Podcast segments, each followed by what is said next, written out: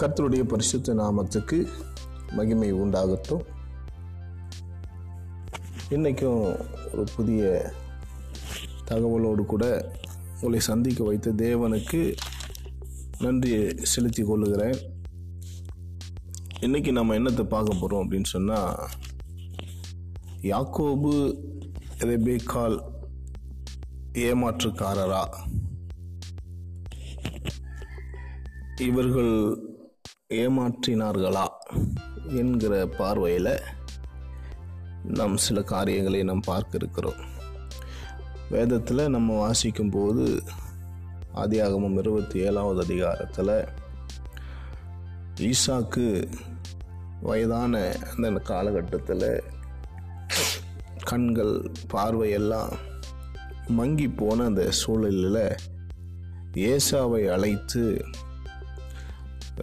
மரண நாள் எனக்கு நெருங்கிவிட்டது, நான் உன்னை ஆசீர்வதிக்க வேண்டும், நீ வயல்வெளியில் போயிட்டு ஒரு மிருகத்து வேட்டையாடி என் வாய்க்கு ருசியுள்ள பதார்த்தத்தை செய்து சமைத்து கொண்டு வா, நான் அதை சாப்பிட்டு உன்னை நான் ஆசீர்வதிக்க வேண்டும் என்று சொல்லுகிறார்.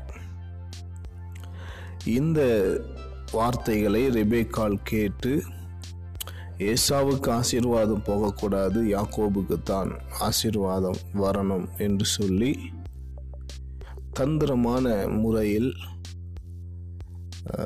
யாக்கோபை ஆயத்தப்படுத்தி ஆசீர்வாதத்தை யாக்கோபு பெறும்படிக்கு செய்கிறாள். இந்த சம்பவத்தில் யாக்கோபும் ரெபேக்காலும் ஏசாவை ஏமாற்றினார்களா? ஏசாவுக்கு சேர வேண்டியதை இவர்கள் பறித்து கொண்டார்களா? இப்படி போன்ற கேள்விகள் நமக்கு வருகிறது.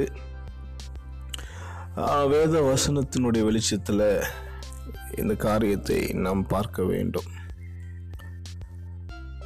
என்ன அப்படின்னு சொன்னால், உண்மையாகவே இந்த ஆசீர்வாதம் யாருக்குரியது என்று கர்த்தர் சொன்னார். அது யாக்கோபுக்கு உரிய ஆசீர்வாதமா அல்லது ஏசாவுக்கு உரிய ஆசீர்வாதமா என்பதை முதலில் நம்ம பார்க்கணும். அதுக்கு ஆதியாகமும் 25வது அதிகாரம் 23வது வசனத்தை நம்ம வாசிக்கும்போது,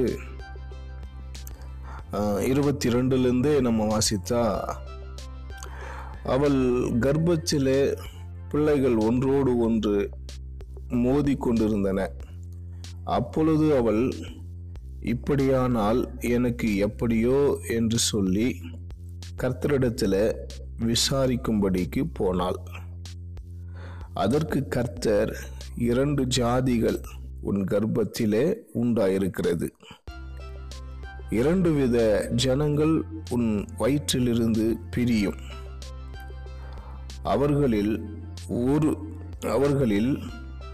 ஒரு ஜனத்தார் மற்ற ஜனத்தாரை பார்க்கிலும் பலத்திருப்பார்கள், மூத்தவன் இளையவனை சேவிப்பான். இதுதான் கர்த்தர் யாக்கோபை குறித்தும் ஏசாவை குறித்தும் சொன்ன வார்த்தை. அவர்கள் கருவில் இருக்கும் பொழுதே மூத்தவன் இளையவனை சேவிப்பான் என்று சொல்லப்பட்டிருக்கிறது. அப்போ இங்கு அடிப்படையிலேயே யாக்கோபை கர்த்தர் தெரிந்து கொண்டார் என்பது நமக்கு தெரிகிறது. இந்த ஈசாக்கு ஏசாவை ஆசீர்வதிக்க போகிறேன் என்று சொல்கிறானே, அது என்ன ஆசீர்வாதம்னா, சேஷ்டபுத்திர ஆசீர்வாதம். சேஷ்டபுத்திரம் அப்படின்னு சொன்னால் 2 ஆசீர்வாதம், பிள்ளைகளுக்கான எல்லா பிள்ளைகளுக்கும் கொடுக்கக்கூடிய ஆசீர்வாதம், அதோடு கூட வாரிசு உரிமை என்று சொல்லப்படுகிற ஒரு விசேஷித்த ஆசீர்வாதத்தான் சேஷ்ட புத்திர பாகம் அப்படின்னு சொல்கிறாங்க. அப்போது வாரிசு உரிமையை ஏசாவுக்கு கொடுப்பதாக ஈசாக்கு சொல்லுகிறான்.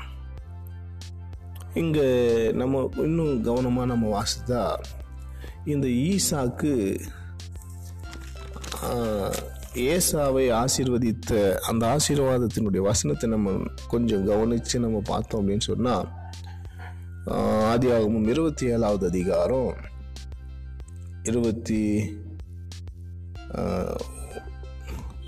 27வது அதிகாரத்தில் நம்ம 28வது வசனத்தை இன்னும் நம்ம வாசிக்கிறோம். 28, 29. தேவன் உனக்கு வானத்து பனியையும் பூமியின் கொழுமையையும் கொடுத்து மிகுந்த தானியத்தையும் திராட்சரசத்தையும் தந்தருள்வாராக. ஜனங்கள் உன்னை சேவிக்கவும் ஜாதிகள் உன்னை வணங்கவும் கடவர்கள். உன் சகோதரருக்கு எஜமானனாய் இருப்பாய். உன் தாயின் பிள்ளைகள் உன்னை வணங்குவார்கள் அப்படின்னு அவனுடைய அந்த ஆசீர்வாதத்தை ஈசாக்கு சொல்றான். இதை யாருக்கு சொல்றான்னா, ஏசாவை ஆசீர்வதிப்பதாக நினைத்து யாக்கோபை ஆசீர்வதிக்கிறான். அப்போ உண்மையாகவே இந்த ஆசீர்வாதம் யாருக்கு போகணும்னு சொல்லி ஈசாக்கு நினைக்கிறான் அப்படின்னா, ஏசாவுக்கு போகணும்னு நினைக்கிறான். தாயின் பிள்ளைகள் உன்னை சேவிக்கணும், நீ எஜமானனா இருக்கணும் அப்படின்னு சொல்லி இந்த ஆசீர்வாதத்தை ஏசாவுக்கு கொடுக்கிறான். ஆனால் கருவில் இருக்கும் பொழுதே இந்த ஆசீர்வாதம் யாக்கோபுக்கு தான் என்று சொல்லி கர்த்தர் சொல்லிட்டாரு. யாக்கோபுக்கு உரிய ஆசீர்வாதத்தை ஈசாக்கு ஏசாவுக்கு கொடுக்க நினைக்கிறான். இதை உணர்ந்த ரெபேக்காள், இது கர்த்தர் யாக்கோபுக்கு தான் கொடுத்திருக்கிறார், யாக்கோபை தான் கர்த்தர் எஜமானனாய் வைத்திருக்கிறார் என்கிறதை உணர்ந்த அவள் அந்த யாக்கோபுக்கு உரிய ஆசீர்வாதத்தை யாக்கோபுக்கு கிடைக்க பண்ணுவதற்கு முயற்சி செய்து அதில் தந்திரத்தை அவள் பயன்படுத்துகிறாள். நாம் இந்த நேரத்தில் ஒரு கேள்வி எழும்பலாம். அதை நேரடியாகவே நாம் ஈசாக்கு இடத்துல போய் சொல்லி அதை பெற்று கொடுத்திருக்கலாமே என்று ஒரு கேள்வி வரலாம். உண்மையாகவே இந்த சம்பவம் பார்த்தீங்கன்னா யாக்கோபுக்கும் தெரியாது, ரெபேக்காளுக்கும் தெரியாது. ரகசியமாய் ஏசாவிடத்தில் இவன் பேசி கொண்டிருக்கிறான்.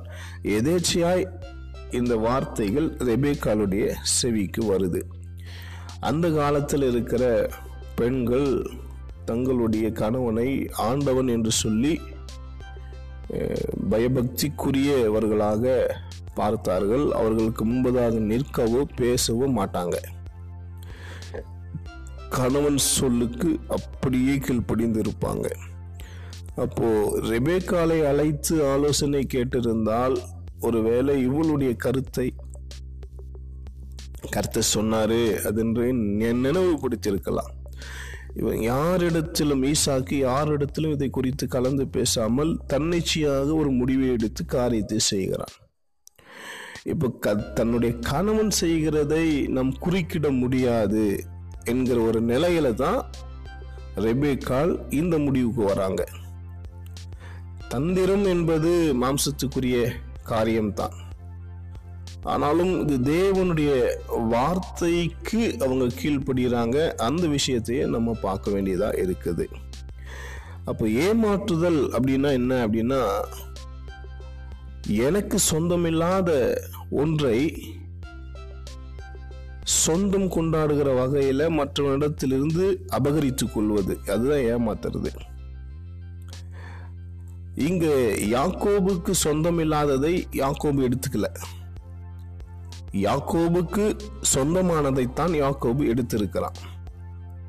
அந்த நிலையை, அந்த காரியத்தையும் நம்ம பார்க்க வேண்டியதாக இருக்கு. அதே போல ரெபேக்காலோ யாக்கோபோ ஏமாற்றுக்காரர் என்று ஏசாதான் சொல்கிறானே ஒழிய மற்ற யாரும் அவர்களை ஏமாற்றுக்காரர் என்று சொன்னதாக எனக்கு தெரியவில்லை. ஆனால் ஏசாவை குறித்து அநேக காரியங்கள் வேதத்தில் பதிவு செய்யப்பட்டிருக்கிறது. ஏசாவை குறித்து நாம் எபிரேயருக்கு எழுதுகிற நிருபத்தில் நாம் வாசிக்க முடியும். எபிரேயருக்கு எழுதின அந்த நிருபம் 12வது அதிகாரம்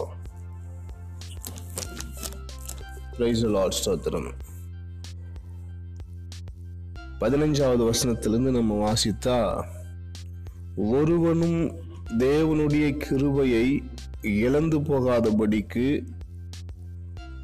இழந்து போகாதபடிக்கும் யாதொரு கசப்பான வேர் முளைத்து எழும்பாத 16வது வசனம், ஒருவனும் வேசிக்கலனாகவும் ஒருவேளை போஜனத்துக்காக தன் சேஷ்ட புத்திரத்தை விற்று போட்ட ஏசாவை போல சீர்கெட்டவனாகவும் இராதபடிக்கும் எச்சரிக்கையாயிருங்கள். ஏனென்றால் பிற்பாடு அவன் ஆசீர்வாதத்தை சுதந்தரித்து கொள்ள விரும்பியும் ஆகாதவன் என்று தள்ளப்பட்டதை அறிவீர்கள். அவன் கண்ணீர் விட்டு கவலையோடு தேடியும் மனம் மாறுதலை காணாமல் போனான் என்று அந்த வசனம் நமக்கு சொல்லுது. அப்போ உண்மையாகவே ஏசாவை குறித்து வேதம் சீர்கெட்டவன், பேசிக்கல்லன், மனம் மாறாதவன் என்கிறதைத்தான் சொல்லுகிறது. இப்போ ஏசாக்கு கொடுக்கிற ஆசீர்வாதம் தேவனுடைய பார்வையில் விலையேற பெற்றது, கனத்துக்குரிய ஒரு ஆசீர்வாதம். இந்த ஆசீர்வாதம் அதான் வாரிசு உரிமை என்று சொல்லப்படுகிற சேஷ்ட புத்திர பாகத்தின் ஆசீர்வாதம். அப்போ இந்த ஆசீர்வாதம் மிக முக்கியமாக ஏன் அது கர்த்தர் கொடுத்துட்டே வராருன்னா, ஒரு பரிசுத்த சந்ததியை பெறும்படிக்கு, அதாவது இயேசு கிறிஸ்துவை பெறக்கூடிய ஒரு பரிசுத்த சந்ததியை கர்த்தர் ஆபிரகாமிடத்திலிருந்து ஆதாமிடத்திலிருந்து சேத்திலிருந்து அப்படியே அது பிரித்து எடுத்து விட்டு வராரு. ஒருவேளை இந்த ஆசீர்வாதம் ஏசாவுக்கு போயிருக்குமானால், ஏசா மனம் மாறாதவனாய் சீர்கெட்டவனாய் அங்கே விக்கிரகத்தை வணங்கி கொண்டிருக்கிற புறஜாதி பெண்களோடு கூட தொடர்பு கொண்டு திருமணம் முடித்தவனாய் தேவ திட்டத்துக்கு எதிராக செயல்படுகிறவனாய் அவன் இருக்கிறபடியினால் தேவ திட்டம் அந்த இடத்துல மேசியாவை குறித்த தேவ திட்டம் நிறைவேறியிருக்குமா என்பது கேள்விக்குறி. இது எல்லாவற்றையும் உணர்ந்துதான் கர்த்தர் கர்ப்பத்தில் இருக்கும் பொழுதே யாக்கோபு தான் நான் தெரிந்து கொண்டவன் என்பதை குறித்து சொல்லப்பட்டிருக்கிறது. யாக்கோபையோ நான் சிநேகித்தேன், ஏசாவையோ வெறுத்தேன் என்று சொல்றாரு. அப்போ தேவ திட்டம் என்ன என்பதை உணர்ந்து கொள்ளாத நிலையில தான் ஈசாக்கு இருந்திருக்கிறான். தேவ திட்டத்தை குறித்த அறிவில்லாதவனாக தான் ஏசா இருந்திருக்கிறான்.